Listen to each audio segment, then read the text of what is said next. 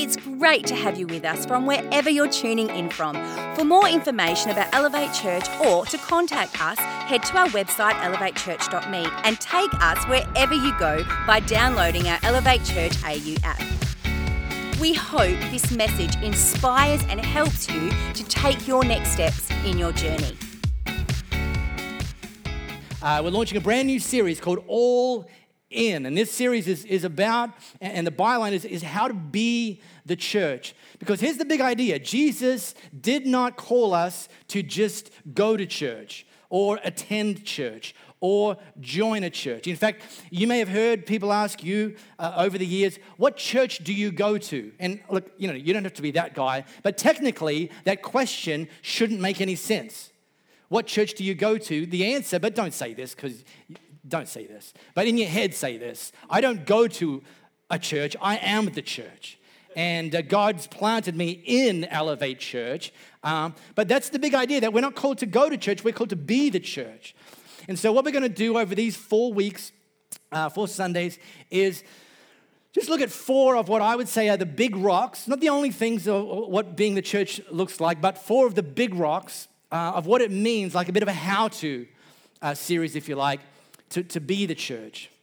Now, I'm on record on multiple occasions as saying that if it were up to me, I would not have created the church. If I was to have thought 2,000 years ago, what is the best way to reach people and build people, my answer would not have been the church.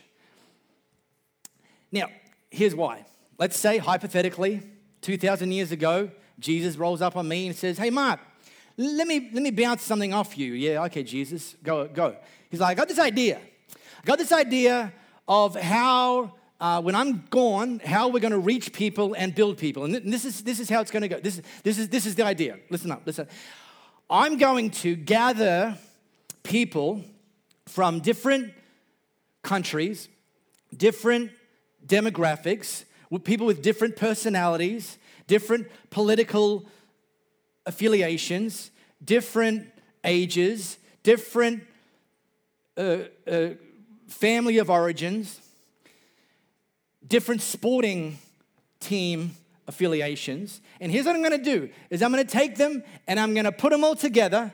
I'm going to say, now I want you to be unified, and then I want you're it. I don't have a plan B. This is the plan. You to go and reach people and build people. What do you reckon, Mark? I would have said, what do I reckon? Jesus, I reckon that is a terrible idea. Well, why? Why? Because it won't work. Are you listening to yourself? And yet here we are, 2,000 years later, a group of people, and by the way, we're just one of many, many, many hundreds of thousands of churches that'll be gathering in various locations all around the world, and I mean literally all around the world. People of different cultural backgrounds, different ages, different political persuasions, different sporting affiliations, different personalities. And God's called us, and here we are gathered as Elevate Church for the purpose of reaching people and building people. So, seems Jesus was right. Who knew? But he doesn't just call us, or in this context of being the church, one of the things he calls us to do is to consistently gather as the church. And we here at Elevate do that for 1 hour, listening closely, 1 hour, not 53 minutes, 1 hour, 10 a.m. every Sunday. And But if I asked you just a simple question, this notion of gathering as the church, and I just said, why do you think, just play this in your head, why do you think this matters? Why do you think, especially now, we've got podcasts and YouTube and live streaming, and why do you think God would say it's important for us to gather consistently as the church? Well, good news is, if you're a bit like, I just come, I like the coffee. All right, fine. Let me give you a few clues this morning. So if you've got our Elevate Church AU app, You can tap the Bible tile. It's going to take you to a book or a written piece called Hebrews. Now, just before we get into this, a little shout out to our podcast audience all around the world. Great to have you join us. We think of you as our extended Elevate family. And number 4 country in the month of February was Bermuda. So good on you, Bermuda. Next vacation, I'll be seeing you soon. Save me a coconut. This book of Hebrews is actually an unknown author. There's a bit of speculation, but technically, or for the most part, most big-brain Bible people actually agree that the author is unknown. But what is known is that the audience that it was written for was most likely Jewish Christians living at the time in Jerusalem. So he said Jewish Christians, and yeah, Jewish Christians, those whom, and this still happens today, those whom were Jewish people waiting for the Messiah, waiting for the Savior that they knew and was promised to them thousands of years before. The Jewish Christians were the ones, and it wasn't everybody, but the ones who had recognized and believed that Jesus was the very Messiah that they'd been waiting for. Now, he wasn't promised just to the Jewish people, promised to the entire world, but that's who this letter was written to. So it was early days for them. And they'd come out of this Jewish faith and the Jewish religious system. So a lot of this letter is written to them about what it means to kind of like, what things about the Jewish religious system can you probably kind of let go? What can you embrace? And what things are just a brand new, never seen before? So some of that is like, oh, I don't know if that applies to us. I'm not going to get into that today. But there's 3 verses, and I want to drop us into that. That focus around the importance of gathering as the church. And in fact, let me put the slide up here because this is somewhat famous, but the whole thing's not famous, okay? And I'm saying, when I say famous, I'm talking about like church people, famous. The whole thing's not famous. In fact, in my experience, the famous bit is this one. Let's not avoid worshiping together as some do. Like, it's like the middle piece, verse 24, I'm guessing. It's not even a complete sentence if you understand punctuation. I know some of you don't, but if you understand punctuation, this is not even, just, let's not avoid worshiping together as some do. That's not actually a complete sentence, but I have heard it used time and time again as a complete sentence. And it's thrown at people the guilt curveball. Oh, haven't seen your church in a few weeks. Well, you know, the Bible says, let's not avoid worshiping together as some do. And you're like, you're the reason you haven't seen me at church for the last few weeks.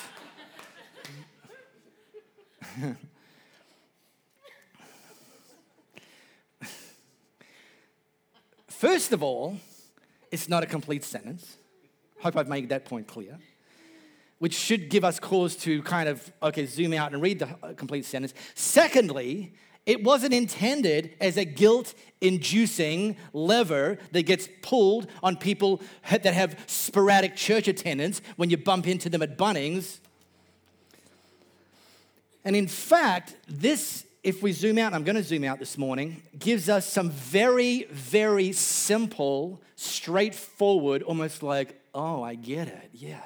Clues as to why the writer is so strong and so clear in encouraging people to consistently gather together and worship together as the church. So let's do that. Let's zoom out. Verse 23, keep a firm grip on the promises that keep us going. God always keeps his word. God doesn't change. God's promises don't change.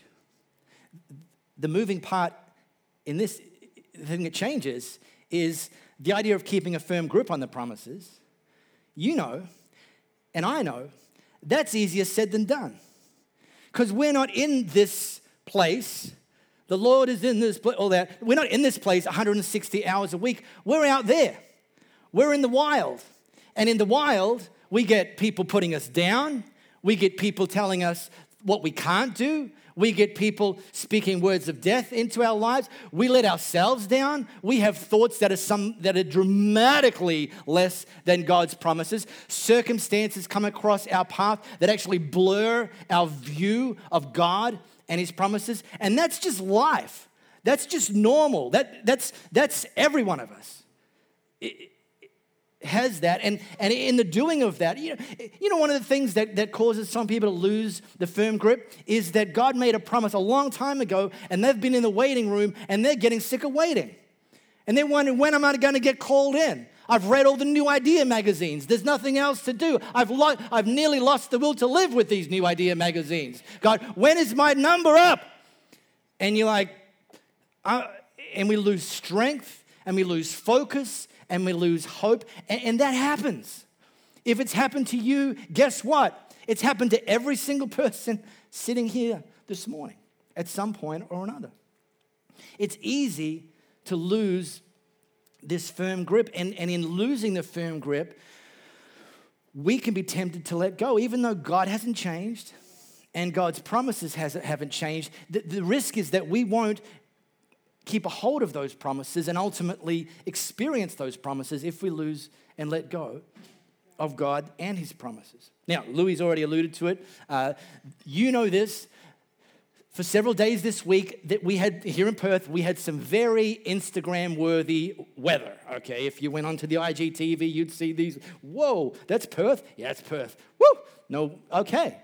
Now, I have a barbecue on my back deck, and it's exposed. So exposure, barbecue, sun, weather, not good. So I have a cover for our barbecue. This week, I'm sitting inside my house, hoping I won't wake up and have the words spoken to me, Mark, you're not in Kansas anymore. And I'm like, listening, and I'm like, oh no, the barbecue cover. I mean, if anything's going to get blown off, it's going to be my toupee followed by the barbecue cover if it's outside. So, and I'm like, no, it's cool. One of the advantages of being based in a home office is no panic. There's no panic. The storms are going. I have no control over them.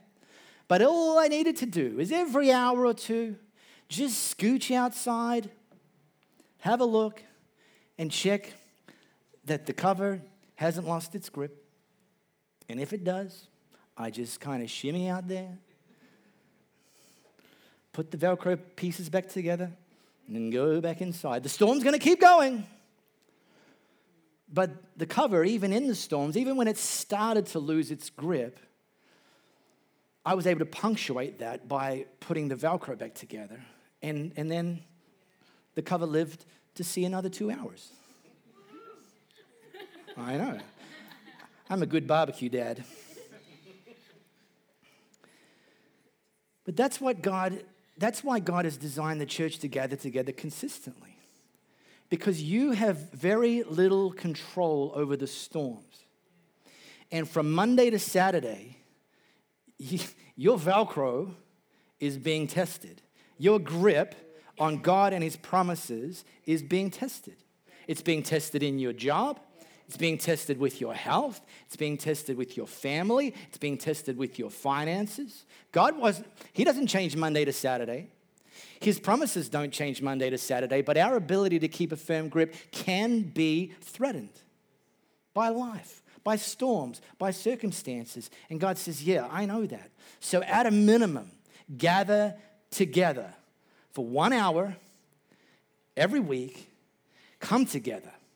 This disparate group of people come together and help each other keep a firm grip on God and His promises. So, well, you know, some Sundays I'm feeling a bit flat.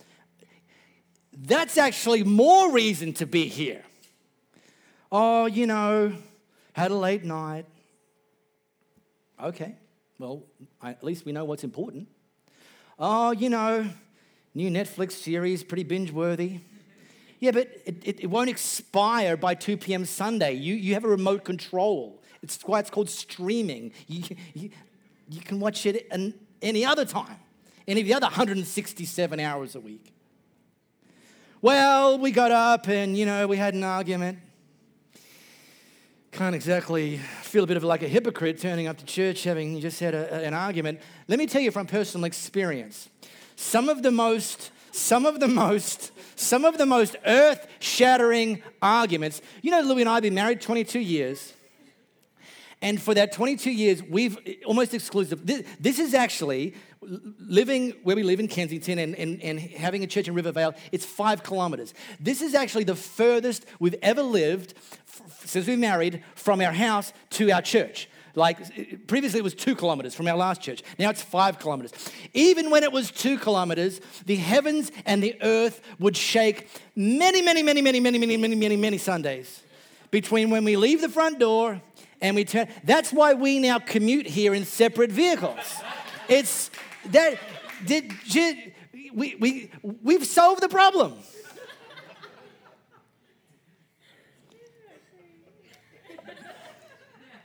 All right, so this is the right. Let's keep a firm grip on the promises that keep us going. He always keeps his word.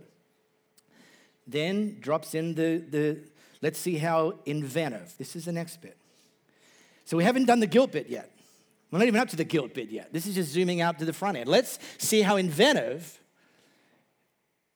we can be in encouraging love and helping out, not avoiding, worshiping together as some do, titch, but spurring each other on. All right. Buckle up, because what I'm about to tell you is going to blow some of your minds. It's going to be like, really? Yeah, really. Listen up. Did you know that some people work in jobs that within the context of their workplace, they never get any encouragement from their boss? Did you know that some people work in jobs where not only do they not get any encouragement from their boss, in fact, the only time they even hear from their boss is when they've done something wrong? Do you know that? Do you know some parents have kids, insert teenagers, where the only time they hear from their kids beyond a is telling them how much they suck and how out of touch they are and how little they know about the real world. How would you know? You're old. You're 41. No, that's what I'm saying. I'm 51. I'm not even halfway done yet.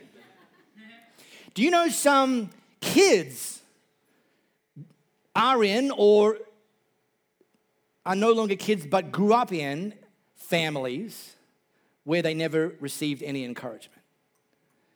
Do you know that some people, the only married couples, the only time they hear from their spouse is when they're being told what a letdown they are? Did you know that? No, you didn't, did you? It's like, really? Yeah, that's... We know that. We know that discouragement is popping out of the vending machine and you don't even have to push the buttons. It's coming at you in your job, in your family, in your marriage, it's coming at you. Okay, not all that, but it happens.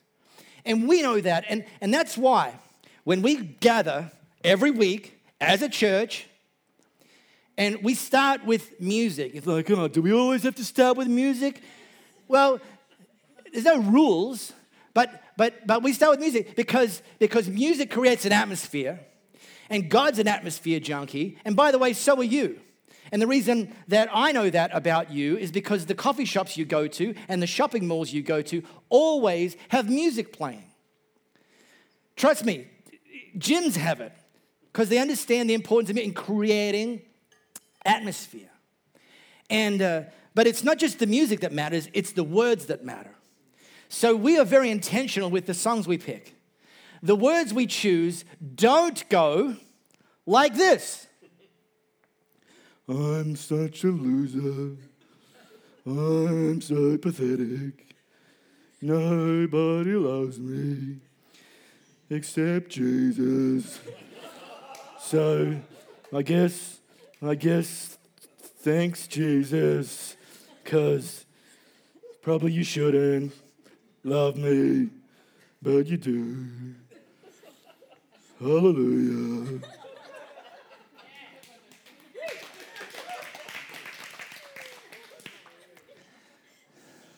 We choose and we approach our preaching not like this.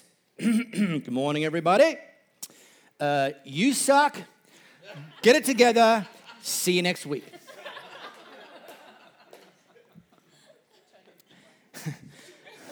Oh, I mean, it would make my job so much easier if that's all I had to come and produce, but, you know, I would need a 3-week staycation to just be like, well, what I said last week, you still suck, so go and still get it together. When we interact, and this is one I've probably got the least control over, and I mean, control is maybe the wrong word, but hopefully when we interact, we're not, like, looking for someone to play some games with, mind games. Church games, religious games, you know, coming at people with a hidden agenda. Hi, how are you today? I bought this smile yesterday from Kmart. It's not real.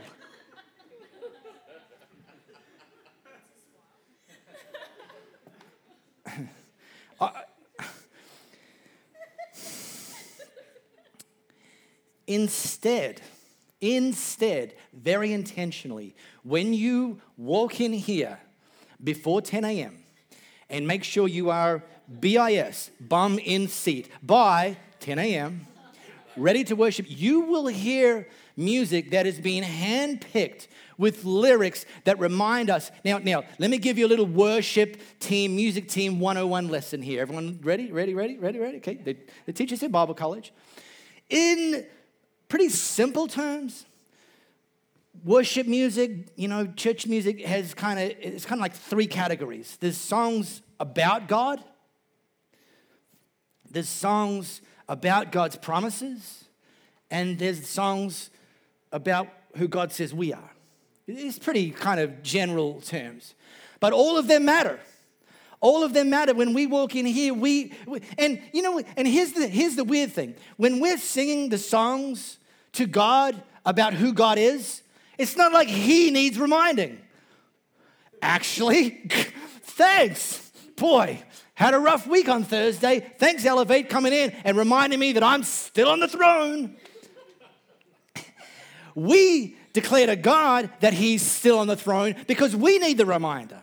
Because we've been out there in the wild, we've been hustling, we've been in the storms, so we choose that. We choose words and lyrics that are about God and his faithfulness and his promises. Like, oh, these lyrics, they're always the same. They're about God and his faithfulness and his promises.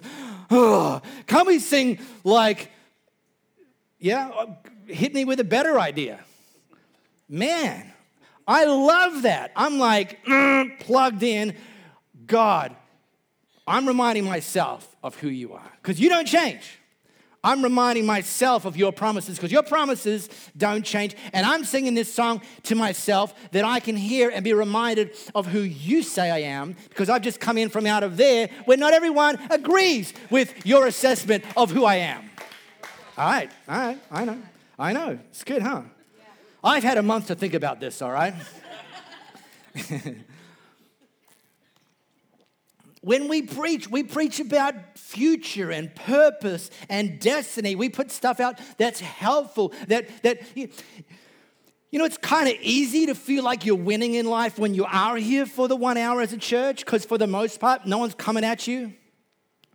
The real test and the real power and the real importance is walking out those doors and for the other 167 weeks having something to have a firm grip on, to say, you know, in my marriage, I can do this. In my job, I can do this. With my health, I can do this because I know who God is. I know what he's promised and I know who he says I am. Oh, that's what the preaching's about. We don't just preach stuff that's interesting. Well, you know, in the temple, there was 7 columns, 7 pillars. Let me show you a photo. Wow, wonderful. You can just go there. You can just internet search. You don't need to be reminded of that. 7 pillars. What were they for? Holding the roof up. Oh my gosh, who knew? Wonderful. See you next week.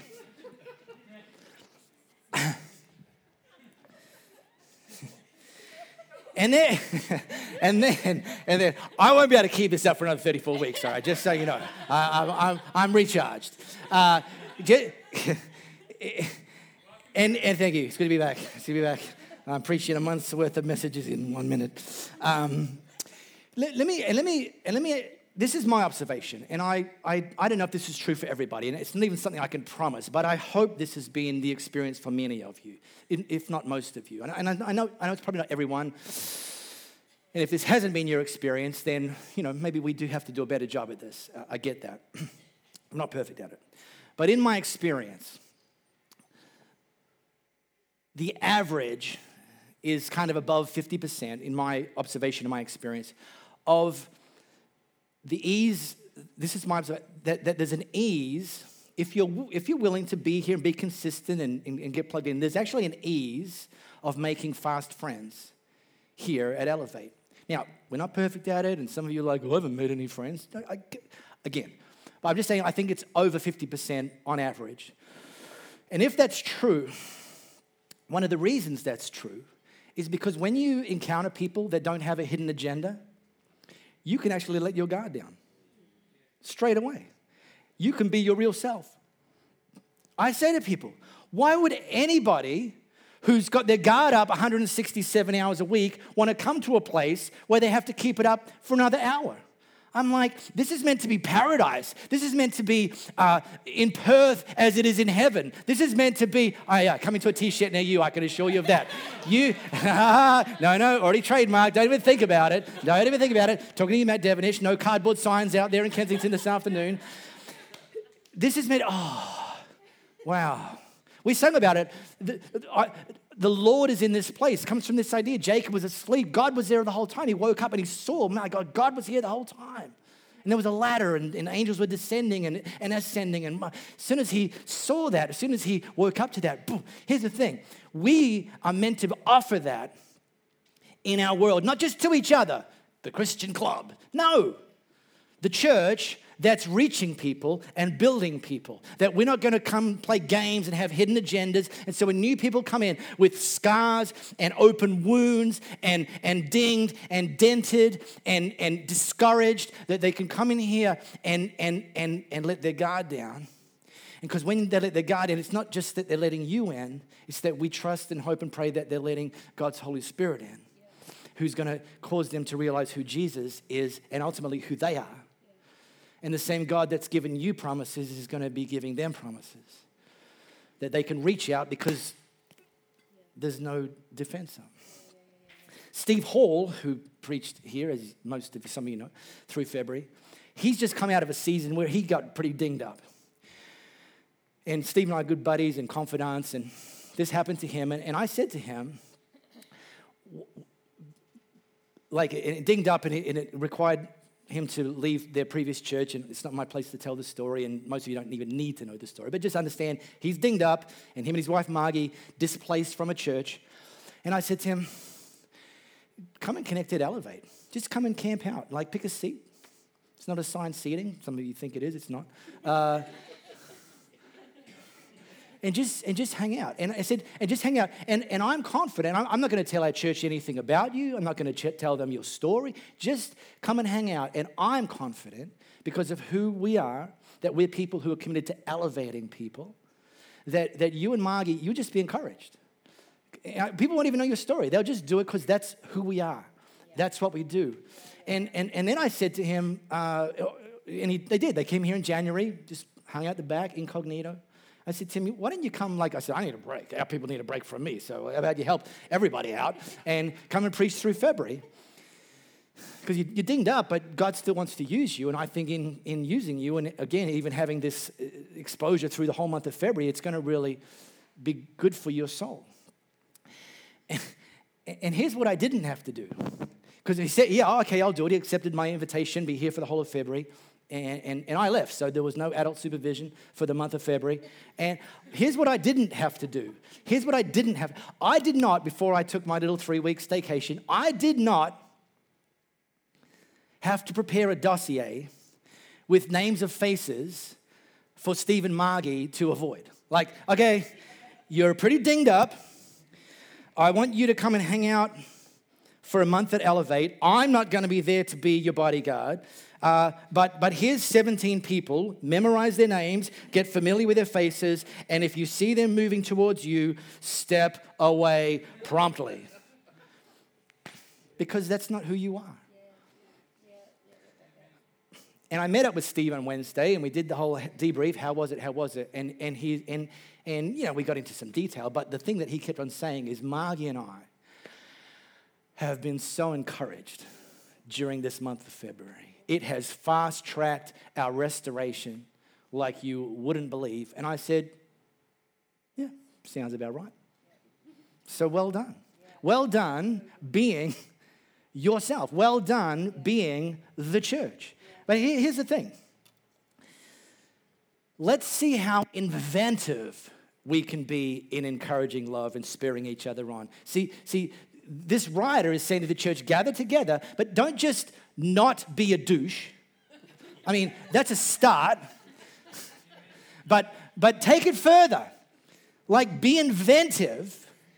Be inventive, looking for ways that you can encourage one another and spur one another on. Yeah. And I got to tell you, this is not normal. Now, I'm a professional Christian, and I do a lot of my time and life inside the Christian bubble. I get that.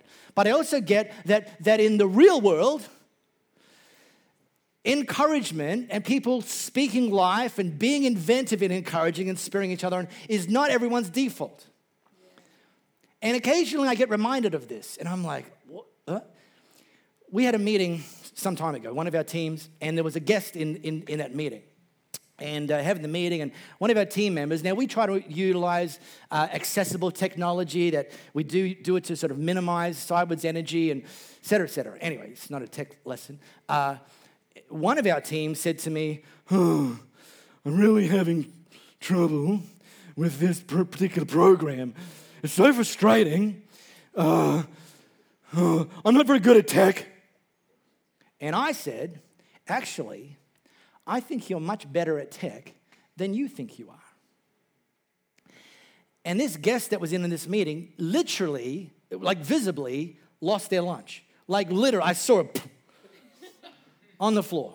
And they looked at me. Now, I'm the hero of this story, but I'm not telling you because I'm here. I'm playing by the same rules as you are. I hope that you have these stories to tell as well. I said, and they said, what did you say? And I'm like, I said to I'm not very good at tech. I said, I think you're better at tech than you think you are.